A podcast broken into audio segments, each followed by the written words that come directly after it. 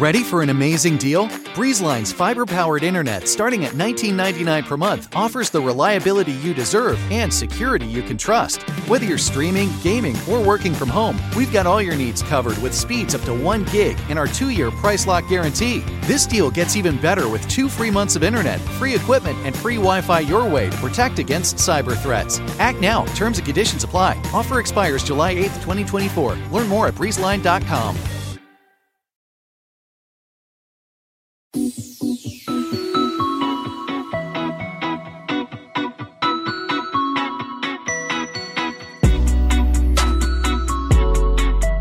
Welcome back to Pod Save the World. I'm Ben Rhodes. And I'm Jen Psaki. Welcome, Jen Psaki. Great to be here. Live in Washington. I'm thank you for coming to the lovely town of Washington. Ba- all- back to Washington. Uh, yeah, and very few things get me here. I came all the way here to, to podcast with you because you are stepping in for Tommy. Uh, uh, those of you who have not heard Pod Save America may not know Tommy and his wife Hannah have a beautiful baby girl, Lisette. Everybody's exciting. healthy, and it's so exciting, right? and she's beautiful. Hannah looks stunning, which most people do not look at like after they've had a baby. Tommy, I'm sure, looked fine, but Tommy, I'm sure, congratulations to them. Yeah, he's probably a wreck inside, but outside he looks great, and we're so happy for them. As as those of you know, this was not easy, uh, and so this is a truly, truly happy thing. We are going to talk about some happy things and you know some not so happy things. We'll talk about Brittney Griner uh, and her release in a very high-profile prisoner swap. A bit of an update on Ukraine, including why are there some additional U.S. troops going to Ukraine. Uh, so wait for that. Uh, a bit of an update on what's happening with the ongoing protests in Iran. Then we'll check in with this big summit that's happening here in Washington uh, with President Biden hosting leaders from across Africa.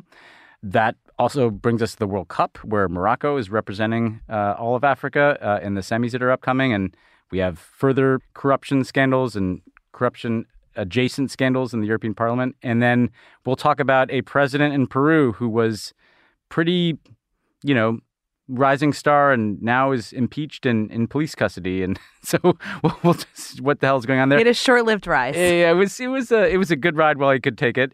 How are you doing, by the way? Uh, everybody, uh, I'm sure knows and loves you, but what, what have you been up to? Not everybody, Ben. I think we know that's well, clear. th- th- this the, the, the bubble of this listenership. Sure. Okay. Yeah, okay. Yeah, yeah, yeah. Um, I'm great. I'm great. Um, I miss uh, being in the White House and kind of waking up in the morning and reading the news and thinking, what is happening with that? Yeah. what does Jake Sullivan think? What Yeah. does John Finer think?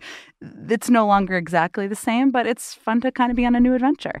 Well, what people may not know, because everybody focuses on your very successful tenure as White House press secretary, is that before you were delivering sake bombs to Peter Doocy in the White House briefing room, you were tangling with Matt Lee as the State Department spokeswoman. Yes. Uh, uh, And Arshad Mohammed. yes, to me that was the highlight of, of your, That was. This I mean, does kind yeah. of remind me of the amount of time we would talk on the phone uh, Yes. during the day when I was there, and you were the deputy national security advisor. And I would call you, talk about what we were going to say from the briefing, and we'd be shooting the shit about all sorts of foreign policy stuff. And then I'd say, "Okay, I got, I have to actually go You do the have to briefing go now. brief, yeah, I have to go yeah. do the briefing now." So, uh, yeah, that was that is the best job in Washington. I will say. Yeah, and you got to globetrot with John Kerry. You get to. I got to globetrot with John Kerry. Um, that was fun. Traveled, I think, more than six hundred thousand miles. Went to Paris twenty five times. Also Saudi Arabia a dozen times. So there's a little bit of everything Mm. Yeah, for yeah. everybody in there. Yeah, well, uh, John Kerry, you know, left a piece of his heart in Paris. He did. It's still Yeah, there. It's still there. It's still there. He used to come and knock on our doors at midnight and say, "I I want to go out and get a meal. You know, I want to go out and see the city." So. I remember when he gave. Were you there when he gave a whole speech in French? Um, Oh yes. Yeah, yeah. I certainly was. Which is like probably not. I mean, something he would have done before his presidential run. Right. but, uh, if people yeah. thought that he was in that job to run for president, they didn't see him with his arugula salad speaking French fluently in Yes. lovely French restaurants. Yeah, Eh, but if there's a guy that you want to to take you out to dinner in Paris, uh, start with John Kerry. Um, we are going to start with some very good news. Brittney Griner is home, uh, back in the United States. She was exchanged on a tarmac in Abu Dhabi uh, on uh, the early morning hours of Thursday. That was quite a video, wasn't Yes. it? It was like weird. It was kind of Bridge of Spiesy, Yeah. you know, like- Yes. like, you know, and the fact that it's the Emirates kind of lends this Right. intrigue, to it, Drama. right? Felt a little cloudy or something. Yes. It, it yeah. It- Viktor Bout, uh, who she was exchanged for, is a Russian arms dealer nicknamed the Merchant of Death. It's never a nickname that, that at least not one that I seek out. He's somebody who's been of extreme interest to Vladimir Putin, the Russian government, obviously one of the world's, if not the world's most prominent arms dealer back in his day. Um, also, someone with a vast knowledge of where there are caches of weapons everywhere. There, he may have some some practical knowledge that are of use to Maybe the Russians. Maybe some ties to the intel community. Yeah, maybe just a little bit. Like, Mhm. uh, uh, let's just say that I don't think you're a hugely successful Russian arms dealer without knowing some people in the Yeah, intelligence. close to community. The you know downside was that uh, Paul Whelan, who's also been designated as wrongfully detained by the U.S., former Marine, was not part of this exchange. He remains imprisoned in uh, Russia. Basically, the reporting we saw on this, Jen, was that the Russians have categorized him as a spy, which they didn't Brittney Griner, and so therefore we're asking for too high a price, uh, apparently for for the Biden administration to uh, to exchange for at this moment.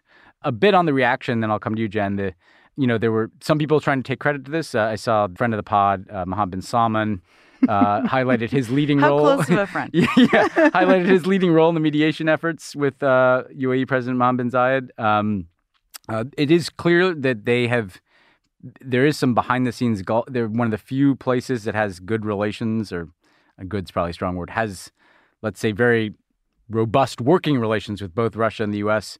They were behind uh, or involved in a complex swap of hundreds of prisoners uh, held by Russia and Ukraine a few weeks ago. The White House, though, denied this and said that this was a deal between the U.S. and Russia, and the UA was kind of a venue for this exchange to happen. Now, the Republicans, uh, rather than celebrating uh, one of our greatest uh, uh, female athletes being home and reunited with her wife, Kevin McCarthy said, This is a gift to Vladimir Putin and it endangers American lives. And he added that leaving Paul Whelan behind is unconscionable, which there's a lack of internal logic there because we would have had to give up more people Right. for Paul Whelan. John Bolton, another friend of the pod, said that Good mustache. uh, terrorists in rogue states all around the world will take note of this and it endangers other Americans in the future. And there was a little more uh, Republican response from that vein. But Jen, just to start with the, your reaction, what was it? I mean, do you remember when you learned that Brittney Griner was detained? I mean, you were Yeah. a press secretary, so what was that like, and how did you think about that at the time?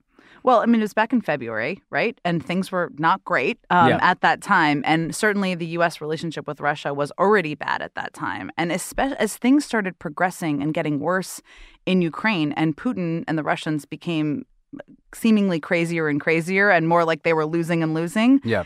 it felt not desperate, but a little bit like, I don't know, are we going to get her out, right? Is she Yeah. going to get out? That's not uncommon, as you know, to feel that way, but it felt the hope of getting her out, I would say, was not high. Not a foregone conclusion. Not yeah, a foregone conclusion, right? Because what we, we remember, we didn't even have a military conversation with the Russians for a period of time, right? Yeah. Um, so how were we going to get Brittney Griner out of of Russia? There was a decision, of course, to basically make clear publicly that she was being detained and not held in a way that was legal. Yeah. Um, that's a big decision by government. But I was when when the news came out last week, I was thinking, one, those are the best days in the White House, right? Yeah. because this it is is just like. Yeah. pure joy, happiness. There's so much anticipation, stress. I read a report, and I don't know if this is true, that CBS had some of the news ahead of time and they had to get them to hold it. So that would have been a case where you or I Yeah. or some other combination of people would have had to call the president of CBS, right, and ask Yeah. them to do that. That's what you're so nervous about leading up to those announcements. Just something screwing it up. Something yeah. could screw it up, right? And until the person is in safe airspace, you don't really know. So Yeah. I was thinking of my former colleagues there and just kind of that breath of relief, lack of sleep when they knew that she was safe. at the time I remember like well when I was in government I remember there's always this balance between there are usually people who are supporters of the person detained Yeah. who want you to be very vocal on their behalf. Yes. And then there's usually the people who are trying to get that person out and the government who are like don't raise Don't the profile. anything. Don't say Yeah. anything about this because raising her profile may raise the price that Putin is asking for. Uh, how did you guys wrestle with that? You were at the podium, I'm sure, getting asked about this. There were Yeah. people criticizing Biden for not talking about it more. Yes. I understood at the time was like, well, these guys probably don't want to talk about it more because they want to b- put a bigger target on her. But how did you navigate Yeah. that? That is most of the time, Yeah. right? Is policy experts, people who are actually working on the negotiations saying to you, and they certainly did in this case, say very little, right? we in order to make progress on getting her released, we needed to be quiet. That was the case here. Even though I left six months ago, I'm pretty certain that continued Yeah, to be the yeah. case because of how they behaved. And that is almost always the case. Now, what's so hard is that most public servants I know, and probably you know, you know, wear their hearts on their sleeve Yeah. and you have to go up. And I remember at the State Department feeling this way every day. People would ask. And back then, I remember Jason Rezaian, um, the journalist, Washington Post journalist, being detained.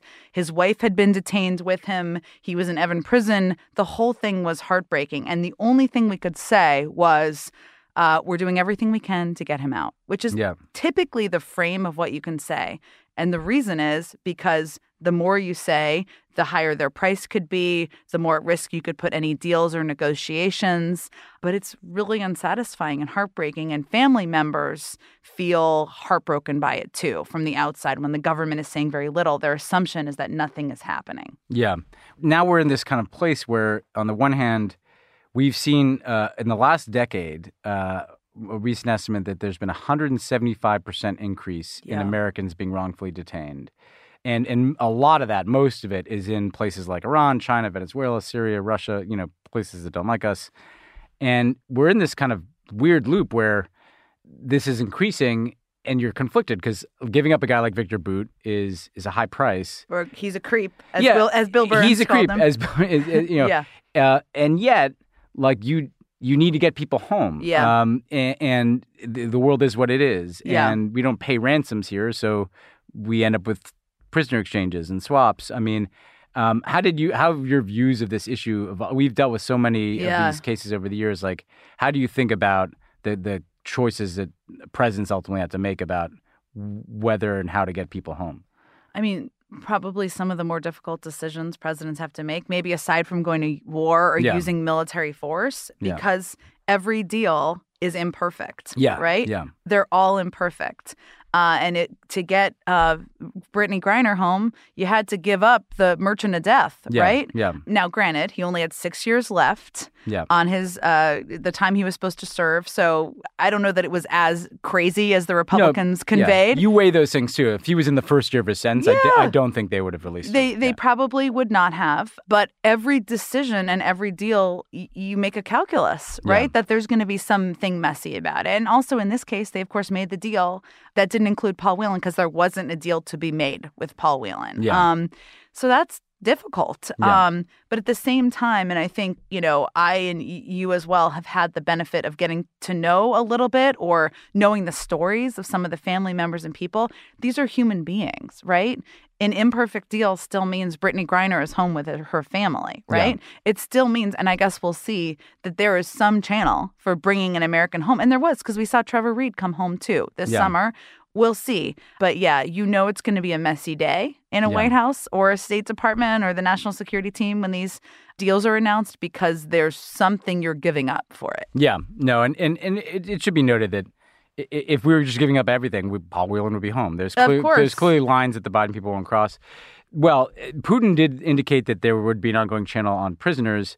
Uh, the war in Ukraine, on the other hand, uh, he kind of gave a gloomy summary um, uh, about this is going to be a long term thing, like n- no end in sight. Essentially, was the, the line from Putin.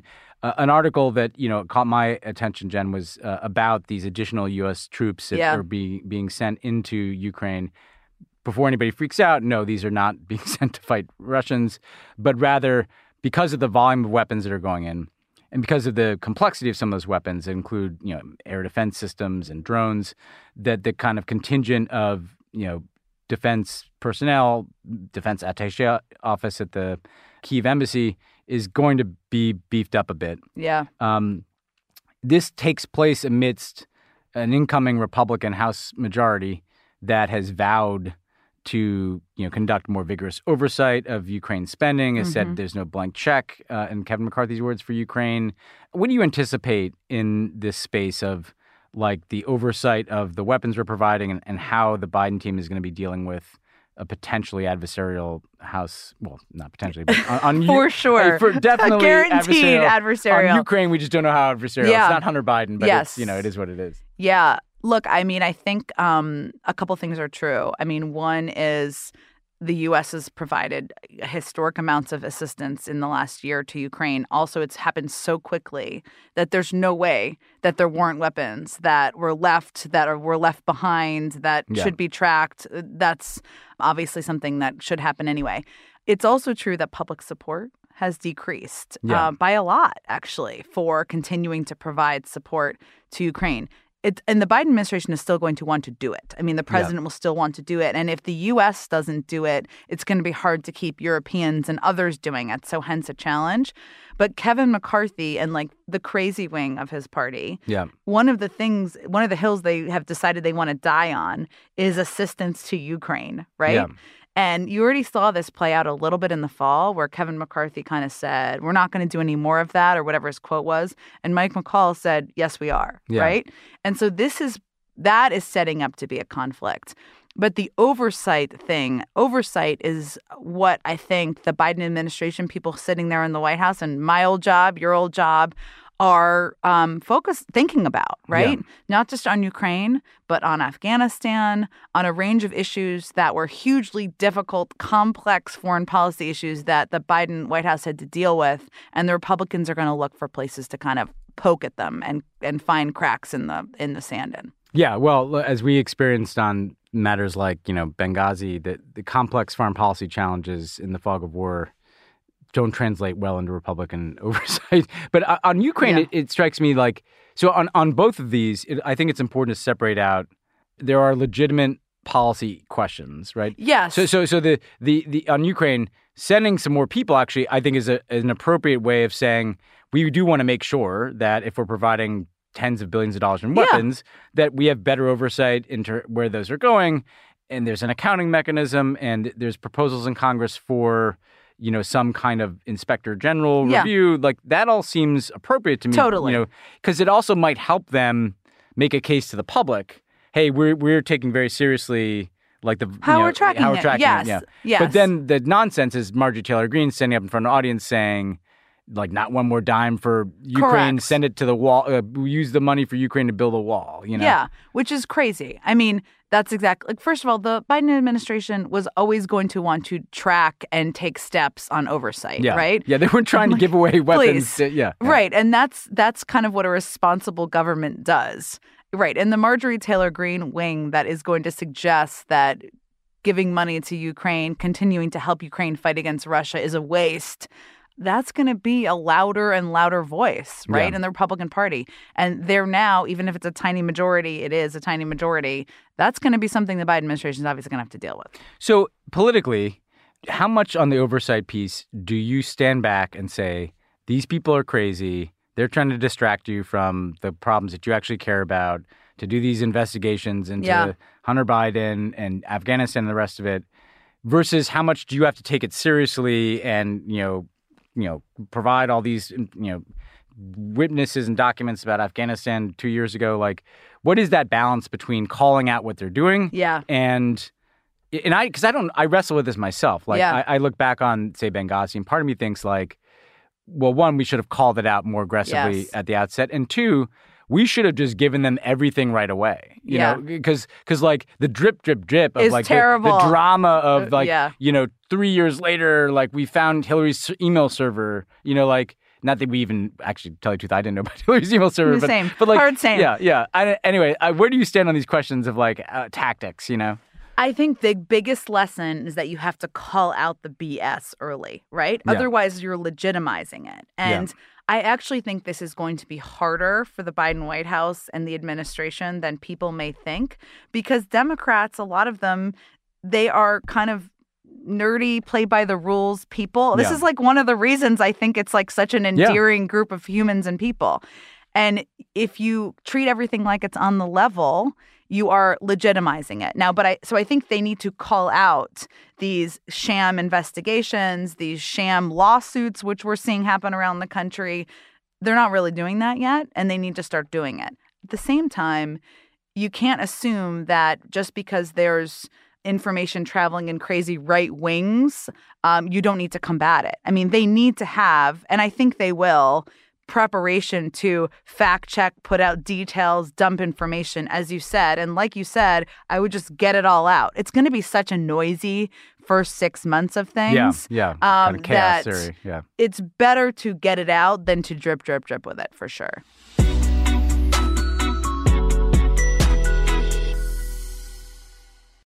Pod Save the World is brought to you by the UN Refugee Agency. The UN Refugee Agency, or UNHCR, responds to emergencies and provides long term solutions for refugees. They provide aid in over 130 countries, including Ukraine, Syria, Afghanistan, and Sudan, where people are forced to flee from war and persecution at their greatest moment of need. UNHCR helps and protects refugees by providing food, shelter, medical care, and other life saving essentials. The agency jumpstarts relief in three key ways. They transport core relief items stored in even the most remote areas of the world.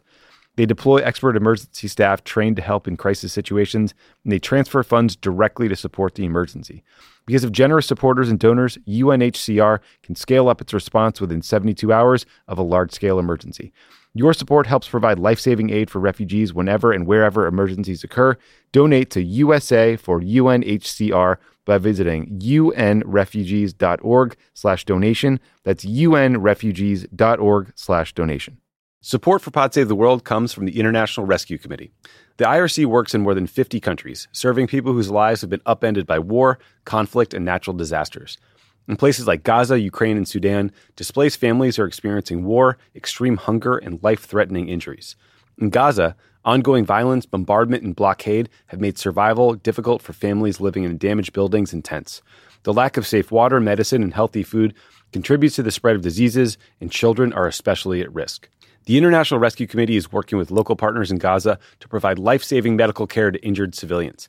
The IRC works around the world to help families in crisis by delivering critical supplies such as therapeutic food for malnourished children, clean water, cash assistance, and more.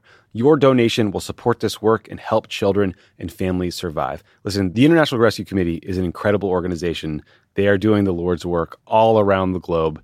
I have donated to them, you know, for many, many years now because I know that my dollar will go towards helping people. It's not going to go to administrative costs or overhead fees. It's just an incredible group doing great work. I hope you'll consider them. Donate today by visiting rescue.org slash rebuild. That's rescue.org slash rebuild. This show is sponsored by BetterHelp. We all carry around different stressors, big and small. When we keep them bottled up, it can start to affect us negatively. Therapy is a safe space to get things off your chest and to figure out how to work through whatever's weighing you down. If you're thinking of starting therapy, give BetterHelp a try. It's entirely online, it's designed to be convenient, flexible, and suited to your schedule. Just fill out a brief questionnaire to get matched with a licensed therapist and switch therapists anytime for no additional charge. Listen, if you're listening to Pod Save the World, you need some therapy. If you're watching the events around the world that might freak you out, got this election coming down the pike. There's a lot of stuff that people uh, are stressed about, that are anxious about, stuff that makes you lose sleep, and therapy can help. Get it off your chest with BetterHelp. Visit betterhelp.com slash crookedworld. Go today to get 10% off your first month. That's betterhelp, H-E-L-P dot com slash crookedworld.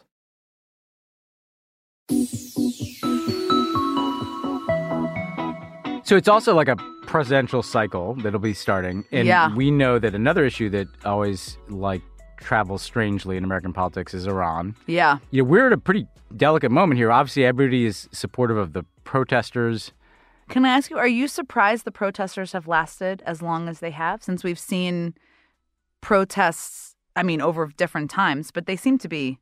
I, I was at first, yeah, like I because there's been a rhythm to these things Yeah. in the past where there's some protest and then they build and then there's a kind of pretty vicious crackdown Yeah. and then they they hang on, but they kind of get smaller. This grew, and when it stopped surprising me is when you saw that this was like not about just politics. Yeah. Like the this is about the entire society. You Yeah. know, this is like so this isn't just like people are pissed about the budget or Yeah. people are pissed about one election Yeah. that got thrown. These are people who are like just fed up with the whole They're pissed at structure everything. of Iranian Yeah. society, Yeah. particularly how women are treated. Yeah. And and and so I don't know how you put that back in a box. you Yeah. know? But meanwhile, these people have dramatically accelerated their nuclear program. Yeah. And the, the nuclear deal is you're probably not going to make a nuclear deal with people in the middle midst of this kind of crackdown.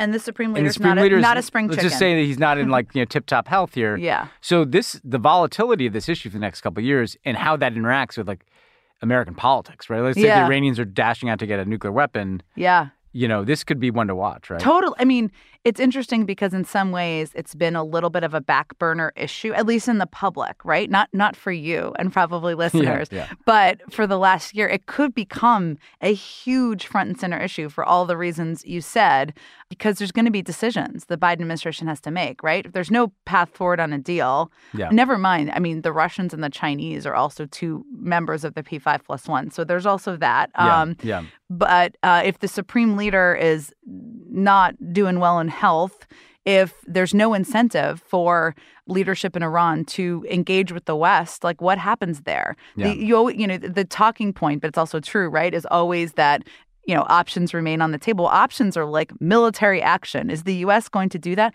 So there's a lot of things that could really come into play in the next year or so that are big decisions for Joe Biden, big decisions for you know responsible members of the global community. Um, Iran could become a big front and center place. Yeah, it's something to watch because there's just not. I mean, to you use the the diplo speak, but there's not No good option. or off ramps. No real There are no off ramps in sight. You got Yeah. you know their their nuclear program expanding, their society imploding, their leader on his last legs. They're pouring weapons into Ukraine on the Russians' Yeah. behalf. So this could almost kind of become an appendage of that war. Um, Yeah. It, it, it does worry me. On the affirmative side, what is happening here in Washington, uh, and and may not be getting the, the coverage, but it will here on Pod Save the World uh, to reach you. But uh, President Biden is hosting the U.S. Africa Leaders Summit. This is a really good thing. It's basically Yeah. uh, uh, President Biden has invited all of the leaders from the African continent to the White House to the, to the U.S. for a series of meetings this week. Uh, he's taken, you know, clearly one of the things they're trying to address is how the Africans feel left out of the international Mm-hmm. system, right? And so sometimes the U.S. calls up and lobbies these countries to to vote for us and some Yeah. UN resolution on Ukraine, but they feel like, well, we're, we don't have seats at these tables. So uh, as part of this, uh, Biden has announced his support for the African Union, which is the kind of umbrella organization for Africa, to join the G20 permanently uh, and have a greater stake in institutions like the IMF. That's all to the good. You know, they're emphasizing, uh, which echoes from the Obama administration, like the economic potential. Yeah. There's going to be a bunch of business deals between African countries and American companies. There's going to be a lot of focus on food in the global uh, food crisis because of Ukraine, climate, and the potential to help Africa develop clean energy sources. A backdrop to all this is China and Russia, right? Yeah. So, so we talked on the show, Jen, a bit about you know how on the Russian side there's some ugliness with like the Wagner Group and some you Yeah. know, the Russian mercenaries like running cobalt mines and DRC and places like Yeah. that. But the bigger thing I think is China really flexing, has spent a lot of time, money, and effort down there. I mean, you and I were talking about this. Like, give us some of that texture because Africa increasingely has felt like it's being courted by various. Yes, and you know- don't hate the player, hate Yeah, the game. Yeah, yeah exactly. Um, yeah, look, I mean, Africa, um, and and you you saw some of the leaders or people from different think tanks say this is basically that African leaders feel like they're a problem to solve and not an opportunity, Yeah. right? But Russia and China, in different ways, see Africa as an opportunity, and the United States has, in fits and starts, I will say, over the course of the last few decades, seen it as well. I mean, obviously, it was a huge priority for President Obama. We were both there for that, but now, what's challenging is the African leaders are coming. This is a great thing the Biden administration is doing, as you said, and they're wining and dining them and hosting them, and they'll be announcing deals and things. But what it made me think about, and what we were just talking about, is when I used to travel with John Kerry, or jet setting around the world. yeah. Whenever you'd go to Africa, you'd come and say, Here, we have this deal with this company for you, or we have this aid and assistance. Now, the United States leads with, which is a good thing, requirements on human rights and accountability and Yeah. things like that. And a lot of these African leaders would say, okay, my friends, the Chinese over here, they are giving me the same money or more, and there's no strings attached. So why am I going to take your deal? I'm not changing my human rights Yeah. uh, rules here. And that's something people kind of miss, right? We're, we're trying to compete with our values, which we should. yeah. But it's challenging uh, to try to do that in Africa where the Chinese are just playing by a different set of rules. So it's really good they're doing it, but I think those challenges uh, still exist. Yeah, no, the the Chinese don't attach a lot of strings. Um, No. i- i- you know Macky Sall, who has the the presidency of the AU right now, he's the president of Senegal. First of all, he's kind of an interesting character because we went to Senegal. Were you on that trip in um, 2013? Uh, No. Okay, so I was at State. you were at State. Okay, I was jet setting with John Kerry. you were jet setting. Yeah, so I, we didn't get to we traveled a little heavier. Um, but he was like the Democratic success story. Yeah. like their civil society had mobilized Yep. to make sure that the, the the outgoing president and try to stick around. Well, fast forward like a decade, and Macky Sall is now the guy that you know people aren't sure if he's going to you know, leave office.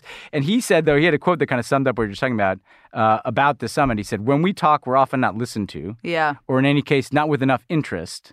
This is what we want to change, and let no one tell us." No, don't work with so and so, just work with us. We want to work and trade with everyone. That's actually They're a pretty like, I'm not married. I'm dating yeah, all yeah. of you. Yeah, yeah. I actually Yeah. kind of respect that Yeah. quote because he's basically like, number one, you got to listen to us Yeah. and take us seriously, and number two, you know what? Like whether it's America or China or Russia, like we're just gonna like we're gonna do what's in our best interest. I think the case the Biden people have to make, and we tried to do this in the Obama years.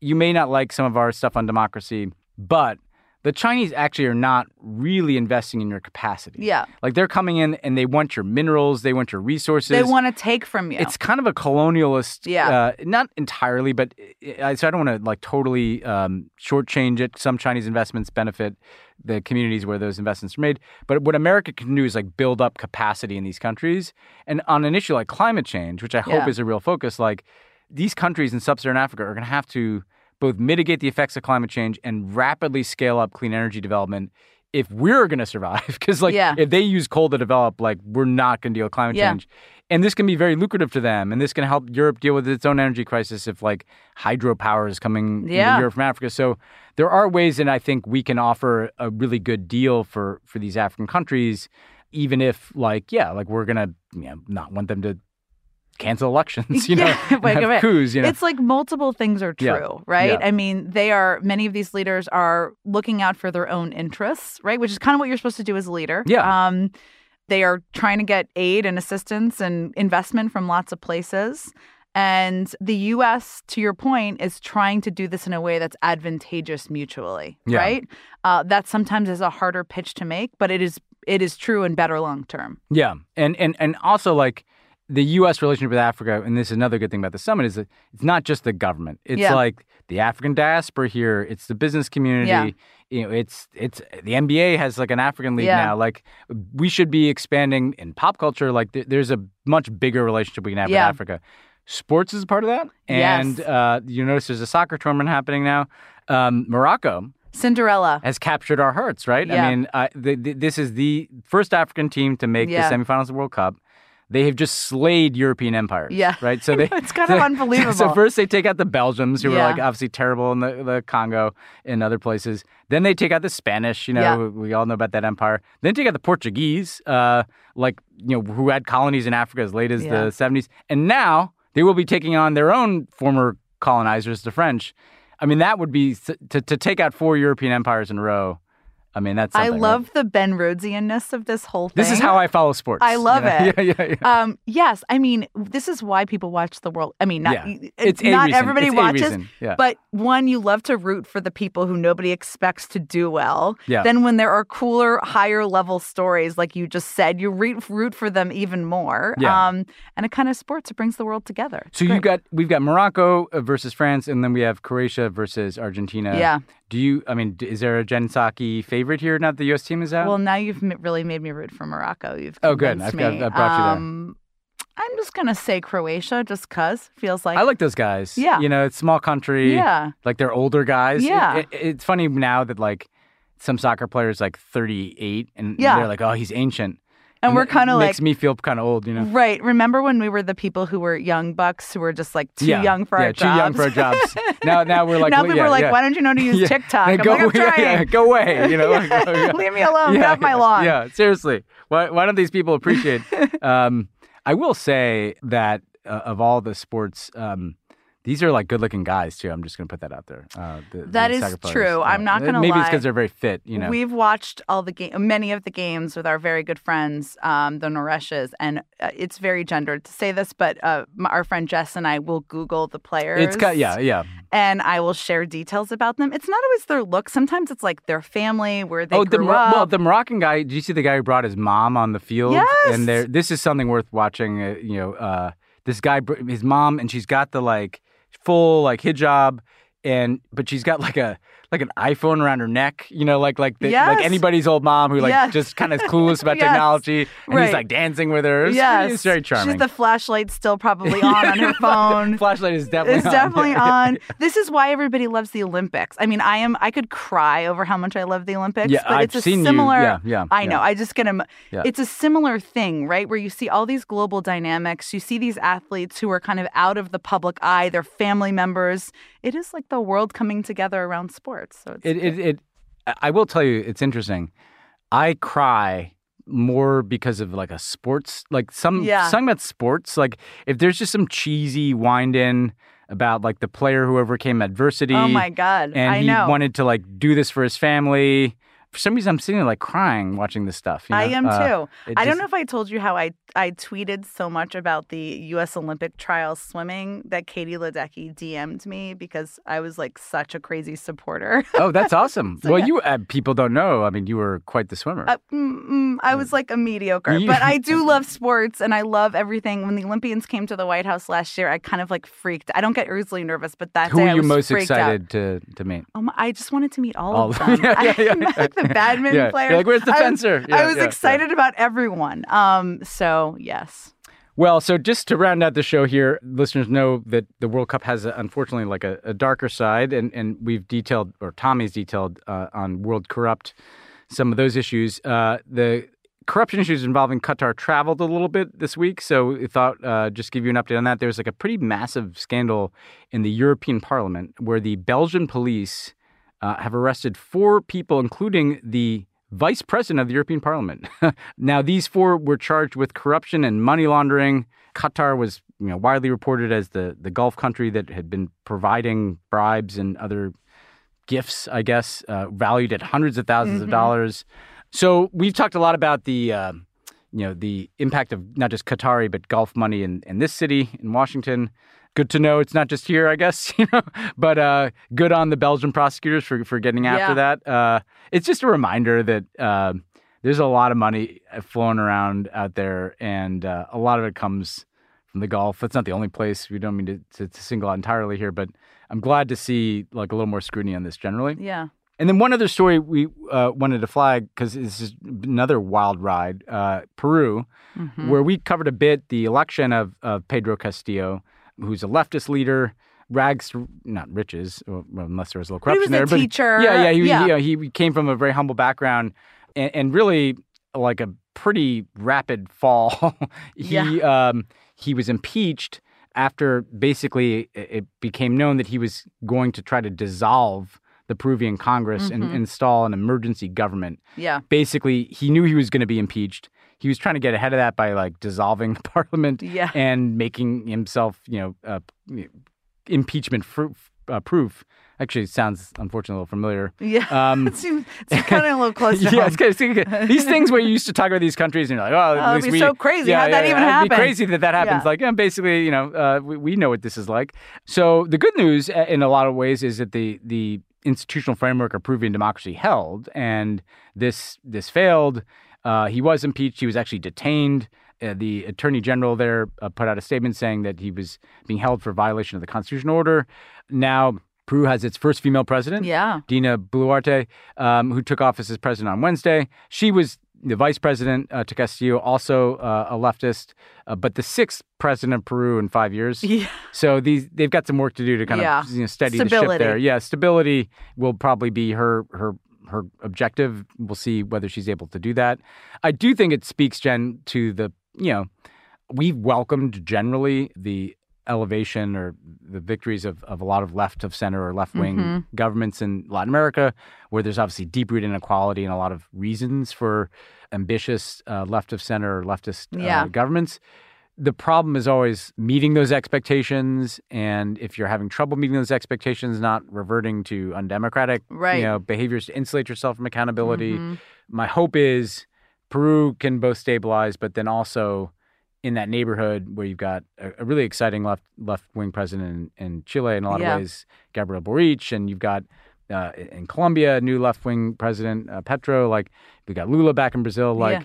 let's let's hope that that this can stabilize. yeah, that this whole situation can stabilize. She know? called for the new president called for elections, right? Yes. Is, which is it seems like a good sign. Yeah, Yes. I think you need a mandate, right? Yeah. I mean, it's hard to just govern the country. Uh, Yeah. You know, when the guy who you were running mate for is, you know, yeah, when your Um, when your former running mate has been thrown out. Yeah. yeah. Feels like you um, need that. You need that mandate. Yeah. Uh, I actually was going to ask you. Uh, so, did you ever? Because I, I was thinking my last foreign trip in government was to Peru, to Lima, and they had one of these six presidents Yeah. there. Um, but I was going to ask you this question. I didn't. I didn't preview this for you because you talked about all the travel with Kerry. Yeah. You did a bunch of travel with us and with Biden as well. Yeah.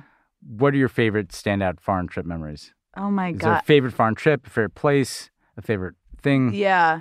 I always think about places I'd love to go back to, right? So on that level, Vietnam is just an amazing place. Um, just kind of the old versus new, how they're right next to each other.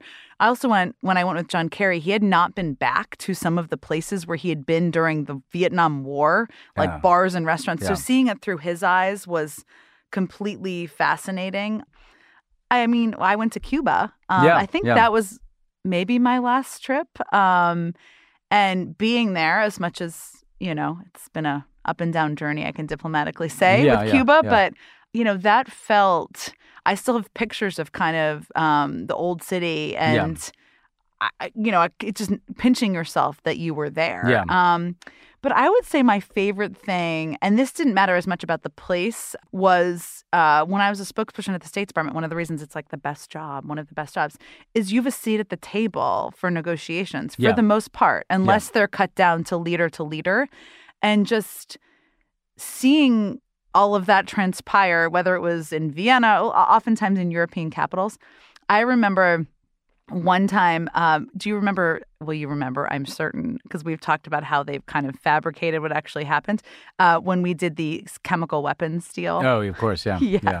Okay. So when we were when we went back to Europe to do the chemical weapons deal, and I remember sitting at the table with Kerry Yeah. and Wendy Sherman and all of these chemical weapons experts, and um, we were worried the Russians weren't going to stay. Right? Mhm. They were kind of threatening to leave, and I passed a note that just said. We've heard from the press that their reporters and some of their delegation are packing their bags, right? So I passed it to The Russian reporters. The Ru- yeah, yes. Yeah. I passed it to John Kerry, who is um, not discreet in this sense, Yes, right? yeah. And he said, my spokesperson over there Yeah, yeah. passed me a note. So, you know, even though that deal obviously fell apart and what have you. Uh, Well, no, I mean, it, Well, yeah, some it, was it was very effective. removed the, a lot of chemical weapons. it removed a lot of chemical weapons. What I mean, I don't want to I don't want to overly celebrate. It didn't celebrate I the civil war. totally agree with you. Yeah. But being there in those moments, it's really uh, remarkable, and. I um so I'll remember those too. That's actually a good reminder too of like how human the dynamic is in those meetings, and and also like the the way in the, which the press component interacted with it. Like you mentioned, Russia. I'm Medvedev before Yeah. he was like a raging fascistic alcoholic, like he is now, threat- Medvedev. threatening Yeah. nuclear annihilation. When he was like a wannabe Western, O- OG you know- Medvedev. yeah, OG Medvedev. He used to to he clearly wanted Obama to and him to have some relationship. Yeah. And so what we figured out is that instead of doing the the pre- having you know you can bring the press into the beginning or the end. And if it's the beginning, it's just like the press comes in and people read talking points and Mm-hmm. say we're looking forward to a full and frank discussion, and nothing happens. Obama realized, I think it was actually Obama realized this, but like if you put the press, if you brought them in at the end, Mm-hmm. what Obama would do, and I saw him do this a couple of times, is the goons like Lavrov and, and, and me, frankly, would all kind of have to go to the side. Mm. Yeah. And there's this moment where the two leaders are sitting there together, and he would always lean over and be like, you know, it would really help me if you could say something about like Iran sanctions, about how like Iran needs to get its act Yeah. together. And this worked a couple times. And like, because like there were these things that like actually would have been hard to get him to agree to in like a formal meeting. Yeah. But then you get him to say something that is a bit further out in front in front of the press. Now, of course, Obama then got in trouble because before one of these press sprays, they were talking about missile defense, member, and he said uh, Medvedev is when he was going to leave. He's like, "I will transmit that to Vladimir." You know, Yeah. Um, so Yeah. it can backfire too. But It uh, can, but yeah. that's true. It's it's it's such an important part of the whole thing, as are these relationships. I mean, the fact that Obama at the time could say that to him, Yeah. right, and try to get him to do it, And Kerry, who, you know, I worked for him when he ran for president, and there was this perception of him at the time that he was completely aloof and kind of not friendly. I mean, first of all, when I interviewed with him for the job, he gave me a huge hug, and he's like a very friendly, outgoing Yeah, person. yeah. But what I saw from People miss that about him. People miss that about him. But diplomacy is really about politics, but in people's domestic, in people's countries, right? Yeah. And Kerry used to always talk about, sometimes to break the ice, people's their elections, the political challenges Yeah. they were having, because even though they're different in different countries, you know, he could relate to that and sometimes break the ice with them about why it was hard for them to speak publicly about something or make a particular decision. Yeah. It occurs to me, like talking to you, you've got this unique. I mean, who else had traveled with Barack Obama, John Kerry, and Joe Biden like this last few years? Uh, can I? All different cats. Is probably. What's your diplomatic answer to what how a Biden trip is different than an Obama trip uh, is different than a Kerry trip? Oh man. Okay. First of all, a Kerry trip, and any reporter who traveled with us at the time would say this too. You never knew how long you'd be gone. Yeah. This is the thing. Because, oh, you guys would leave, and we'd never know when you're coming Right, back. Yeah, because the. State Department it's such a smaller footprint, Yeah. uh, meaning fewer people than when you travel with the president. So you know you have the plane as this as the Secretary of State, and he would say, "We're going to stay two more days. We're going to stay three more days." I started packing like extra socks and underwear, not to overshare, yeah. but because you just didn't know. Yeah. Um, he was also somebody who had a tirelessness of him, about him. Obama and Biden have this in different ways. Otherwise, you couldn't be president. But Kerry I know would what you mean. stay though. up. He'd until, have dinner with someone for six hours, and then come back to the hotel and want to like talk at two in the morning. Yes, like, wanna kind of that go through does, his yeah. speech at two in the morning. Yeah, it was yeah. just this tirelessness about him um, and relentlessness about him. Um, an Obama trip, I mean, you know, it, as president, it, it's pretty regimented, Yeah, yeah, right? yeah. But he also was willing to buck the model of what had always been done and try new things, right? And willing to take risks in a different way. Um, Yeah, we. Uh, my favorite thing about those trips was he would, you know, he would give kind of high wire speeches, or he'd Yeah. do town halls with like young people in countries where that didn't happen, or he'd like there'd be some like we go to favela in in Rio, right? Like we, Yeah. he got out of even though he was in the bubble, like he would try to do things to like He was open. yeah, he to- was open yeah. to not following the same model of how every president had always done every trip and Yeah. who they'd always met with, which Yeah. is a huge gift, and he could pull it off. I would say Biden, he's known a lot of these people for decades, Yeah. right, in different ways. And I remember going on his first trip with him last year, a year and a half ago. It's all feels running like forever together ago. That trip that to Europe feels like a million years ago. so long ago. Yeah. And he was just so happy because he loved Yeah, yeah, being at yeah. these international forum where he's discussing issues and he has he wants to listen to what everybody's presenting and have conversations with them and have the dinners and have the side conversations. And I remember there was this theory because he was 2 hours late or something to his press conference. Yeah. This is something that would not have happened with Obama, No. but maybe would have happened with Kerry and Biden. Um, and the reporters were texting me like, "Where are you? Is something happening in the United States? Like, is has there been an attack or Yeah. something?" It was really that he was just shooting the shit with Tony and Jake and uh, Toria and just So talking the, about. the- like basically the prep session became a. Like, it wasn't yeah. even a yeah. prep session. It was like they were just sharing and talking about the conversations they'd had that day. And I was like, nothing's happened. I promise Yeah, you. yeah, yeah. I swear. They're, They're literally just, just gossip- catching just gossiping, They're just yeah, yeah. gossiping about their day. Which is actually was off, off- my favorite part was usually like uh, like Obama too, like to like gossip about foreign leaders. Like when you get back on the plane and did you see so and so did this or so and so had too much to drink at the dinner? Yeah. like, that stuff is fun. And and I did think when I saw Biden that trip, it must have been surreal. He's been going to these meetings for like 40 years, right? Because as a member of the Senate Foreign Relations Committee, then as vice president, Yeah. and how you know validating it must be to suddenly be the top guy. in the room. Totally. you know, like you you've never quite been that. You know, like that must have been a Yeah. really interesting Yeah. experience. You know? I, I also think the thing that people don't give him credit for or doesn't get, you know, is that he is seen as this like kind of knee jerk person, but he's actually very patient with relationships and the care and feeding and kind of the sowing of the seeds that he'd done with all these European leaders, some for decades, some for less time. But I saw that so much happen in the early weeks and months of Ukraine where he would spend hours on the phone with Macron, with Zelensky, with the Germans, Yeah. talking and engaging. And when he goes to these summits, they all have that matters. legitimate personal yeah, They relationships. actually they and they have like this history. uh, Yeah. yeah. Well, look, Jen, uh, this is fun, and I hope you enjoyed it. Um, where can people? Where should people look for you? Um, what, what are you here to plug? No, oh, I don't have anything, anything to plug. yeah. uh, I, am just plugging Tommy's new baby. Tommy's new baby. So yeah, exciting yeah. and so happy for them. He's going to be a great dad. Um, and, and Hannah's he will be, be a great mom. Well, yeah, we knew that. We knew that. I think and Tommy will. Tommy's going to be an amazing dad. Um, no, I'll I'll be on your MSNBC and NBC channels. There you go. Look there for you her. go. You can look for me there. Yeah. All right. Uh, well, Jen, thanks so much for being here. Thank you. It was great to be with you.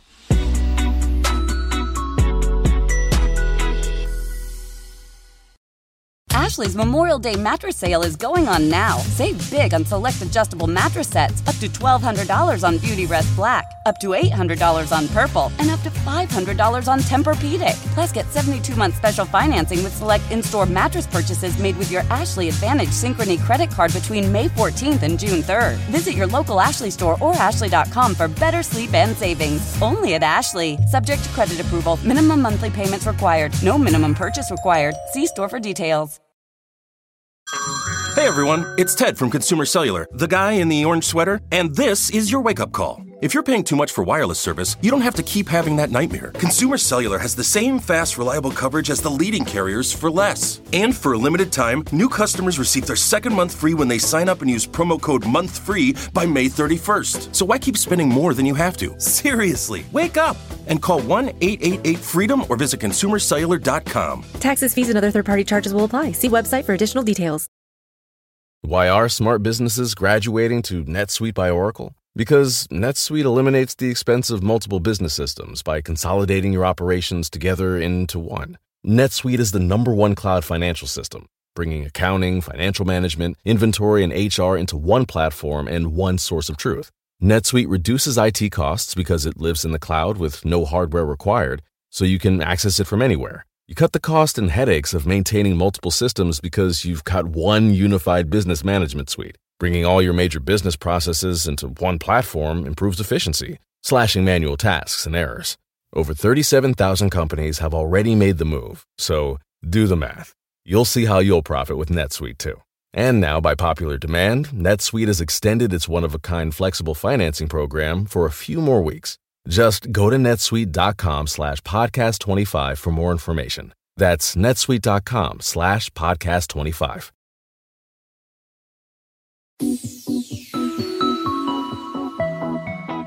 We are really happy, overjoyed actually, uh, to be joined uh, by Lindsay Kagawa Colas, who is Brittney Griner's agent and executive vice president of Wasserman Media Group, and was with uh, Brittney Griner when she uh, or met her uh, when she reached U.S. soil. Lindsay, thanks so much for being with us. You are so welcome. Thanks for having me, Ben. So let's just start with what's in everybody's mind. How is Brittney Griner doing? Well, I think she's doing pretty well. She's sampling um, all of the cuisine that San Antonio has to offer, things like pizza and lots of barbecue and Mexican food. So she's doing that, but she just she really seems to be doing so so well. Um, Brittney is incredibly resilient and and always has been. And you know, through this process, I, I think she's probably learned a lot, and I'm excited for her to be able to share. But she just seems to be doing really well. And also, you know, credit to Spiha and the PISA reimmersion program that she's taking her time to utilize those resources. I, I'm very grateful. And she's been very open to that support, knowing that this was a big experience, right? And yeah. and you don't exactly know what to expect, but from having been around her and having talked to her on the phone, you know, every day since she's been home, FaceTiming, she seems great.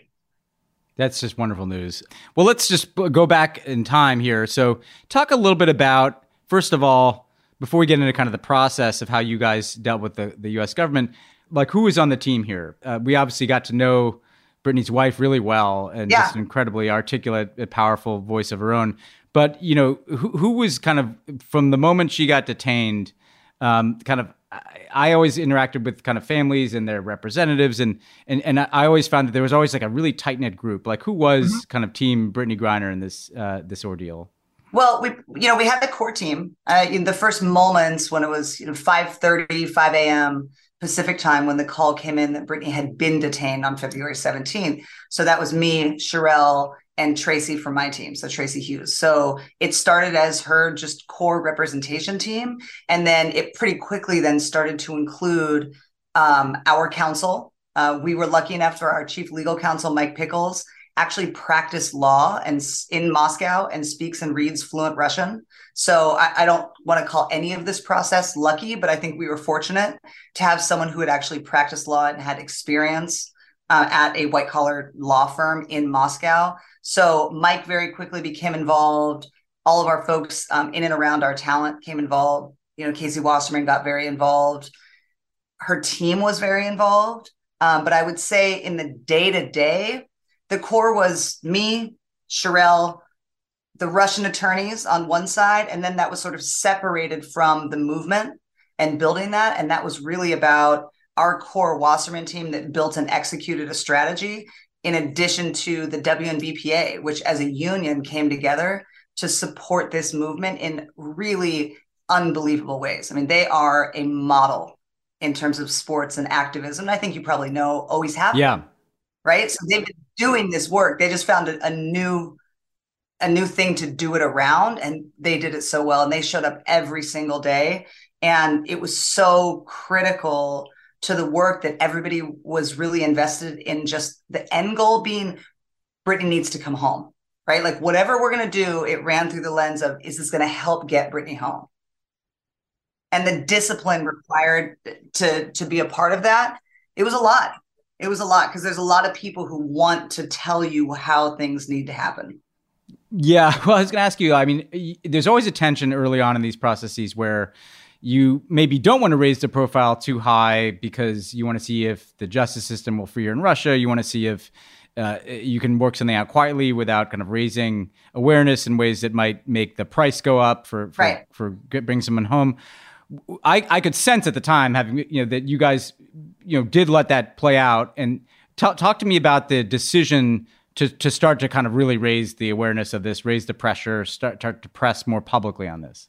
Yeah, it, it was all part of phases of a strategy, right? Where we gave this is a, such a unique case. So I'd love to think that we've provided some sort of a playbook for bringing more Americans home. I, I'm not sure that we did. I do think that you know what we did is probably pretty interesting because of the way that that it evolved over time. And so over those 10 months it started very quiet. Well, for weeks it wasn't even known that she had been detained. But part yeah. of that was because she's actually a star in Russia. You know, she'd been going in and out of Russia freely and was very well known and loved as an athlete there for you know seven, eight years at that point. So there was a hope that this could be resolved through essentially sport diplomacy and that the sanctity of sport and need for athletes to be able to travel freely was going to come through and and sort of win the day for us you know but then there's an invasion and then there's a war yeah. and there's all these other factors that you you couldn't even have written it. Like you couldn't write a more difficult situation. And so it was really just continuing to move along that timeline getting a lot of really great advice. I mean there were a lot of advisors on this really smart people with a lot of specific experience that I never would have met or might not have ever met had it been for this experience, um, who gave so much time. People like Fiona Hill, you know, heard her yeah. on podcasts, tried to get introduced. You probably know Fiona. I mean, yeah. brilliant mind. And the White House actually convened after our meeting in the Oval a group of experts to help weigh in on how we can think about certain strategies. But getting to that point, I mean, the quiet phase just began to escalate. And I think it was just a matter of wanting to make sure that Cherelle could get a meeting and get the phone call because we just needed to be reassured that the commitment was real. Yeah. Well, and then, you know, that that pressure kind of helps the administration and the president be able to make a hard decision, you know, uh, like do an exchange. I uh, and then what kind of contact did, did Cherelle or you all have with uh, Brittney when she was in detention? Uh, you know, I remember it was a long time to get that phone call. Like, did did, did you have any sense of how she was doing, what the conditions yeah. of her confinement were, particularly in the penal colony? Yeah, I think part of why we were able to be, let's call it patient, I, I prefer to call it discipline because this was every day, this was part of a plan. Her Russian counsel actually saw her about twice a week while she was in pretrial. So there were some spans of time where things would happen where they wouldn't get access, but it, it didn't ever go very long. So we had eyes on her pretty regularly. So while the US government was being denied access, you know, as part of all the political games that were being played, our Russian attorneys were able to see her. And they were my first conversation every morning. So we had a yeah. pretty good sense of at least physically and mentally how she was doing based on them having eyes on her, them developing personal relationships with her. Um, but we still were looking for that real time voice contact. And that's where it was so important to make sure that Cherelle could finally get that to hear her wife's voice in real time. Because we would hear stuff from Brittney in letters, but it might be a few days late because those letters are monitored. Sometimes they could be handed over, sometimes they couldn't. But we communicated with her via letters. Some letters were we would mark them take back letters where her attorneys would she would read them in the room and they would take them back.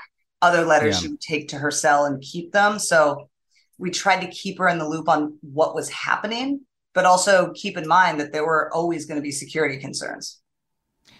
We all, you know, know Brittney Griner, the basketball player. We all see, you know, the news footage of her like what do we not know about her as a person you know you've had this relationship with her and what what what what do you think people need to know about like like her as a person and, and how she handled this as a human being in extraordinarily difficult circumstances well i'm so glad that people have been able to see some of the footage that has come out because you see you know that that sparkle that's in Brittney and that kindness right and and certainly the courage to have endured this and still walk out of there with this sort of joy that all of us encounter every time we're around her.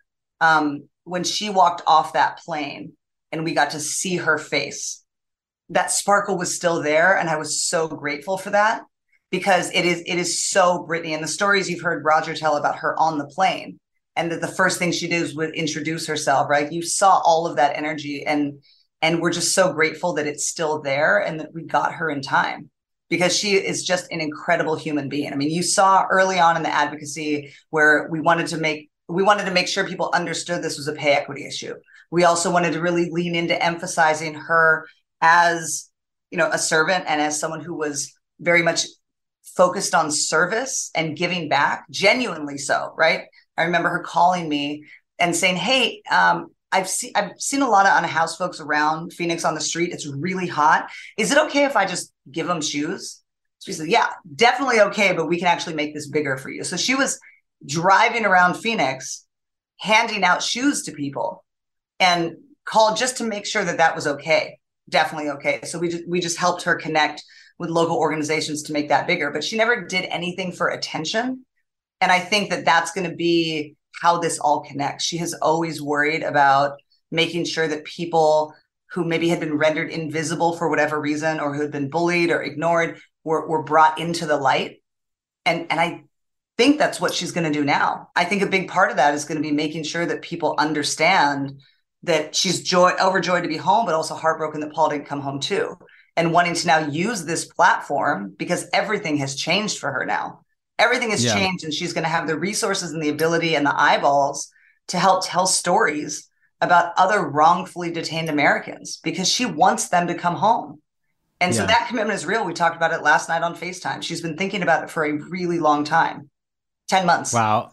Well, look, she can make such a huge difference. I mean, and we'll have another conversation about pay equity and why arguably the world's best women's basketball player has to go to Russia to uh, to play. But uh, I uh, the last thing I'll just ask you because I know you got to go is just so what uh, you mentioned helping uh, bring home wrongfully detained Americans. She's this huge platform now yeah. as a as an athlete, as an activist, as a symbol for so many people, and now as just someone who's been through this extraordinary, intense experience. Um, what I know it's early days, but like, what can you tell us about what what's next for for Brittney? I think I'm going to let her share that. Well, that's a good answer. yeah, that's yeah. a good answer. Yeah, but no matter, no matter what, yeah. though, but I think what people need to know today, because. I really hope they keep paying attention. I mean, Brittney is an American hero. She was before she went. She's an Olympian. She's a champion. She's an advocate. She's an incredible human being. And people just didn't know her. And now they do. Right. And that is going to be something. And so everyone who's paid attention, who is, you know, is probably here for the politics of how did she get home? You know, how was she used as a political pawn? All that, yes. But everything has changed for her. And because of that, everything has also changed for the WNBA. And And I think that's really exciting and, and to wait to see what she's going to do with that and how the WNBA can utilize that visibility now. I mean, that's something to pay attention to. Yeah, well, look, it, it's so it's so good to have good news. Uh, it, it, I I know how hard and emotionally taxing uh, the, that process is. Um, so it was a agonizing ten months, but th- thanks you for all the work you did and your team, and and obviously uh, we're, we're, all just overjoyed that that Brittney's home. So thanks so much for joining us, Lindsay. Well, thanks for having us on, and, and thanks to everyone who wrote, who called, who joined in the movement. You know, obviously thanks to President Biden and the entire administration because she's not home unless he makes that. Call. Oh yeah, you know, tough this, call to make. Yeah, this business is just full of really hard choices, and this was a hard thing, and we're very very grateful. Well, uh, we can't wait to see what what she has. Uh, you know, she she can do so much, um, and we're so glad that we have that opportunity to see what's next for Brittney. Um, so thanks uh, and best of luck to you. Thanks, Ben. Appreciate it. okay, bye. Bye. Thanks so much to Jen for you know riding shotgun today. Uh, actually, more being in the driver's seat. Thanks to Lindsay Colas for letting us hear a little bit about how Brittney Griner is doing, and thank you for listening. Uh, we'll see you next week.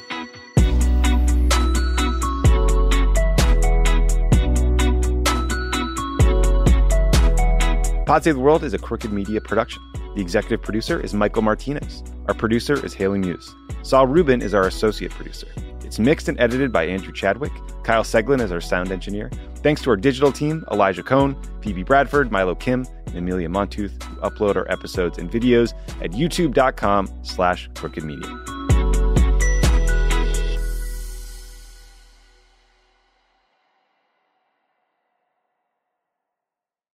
As a chef and a restaurant owner, I'm as meticulous about my cookware as I am about my ingredients. That's why I love Made in Cookware. Each pan they make isn't just designed to perform, it's crafted to last. As a mom, I love that I can trust Made in. It's made from the world's finest materials, so I can feel good about what I'm feeding my family. I'm Chef Brooke Williamson, and I use Made in Cookware. Shop chef quality pots and pans at madeincookware.com. Sofas, recliners, love seats, everything is better in leather. Discover the new leather collection at Ashley, where bold meets durable. And wait a minute, who's been finger painting on the couch again? That's okay. Leather is easy to clean. The new leather collection at Ashley is built with the durability you need for the whole family. Yes, pets too. Luxury is meant to be livable. Shop chairs starting at $499.99 and sofas at $599.99. Ashley, for the love of home.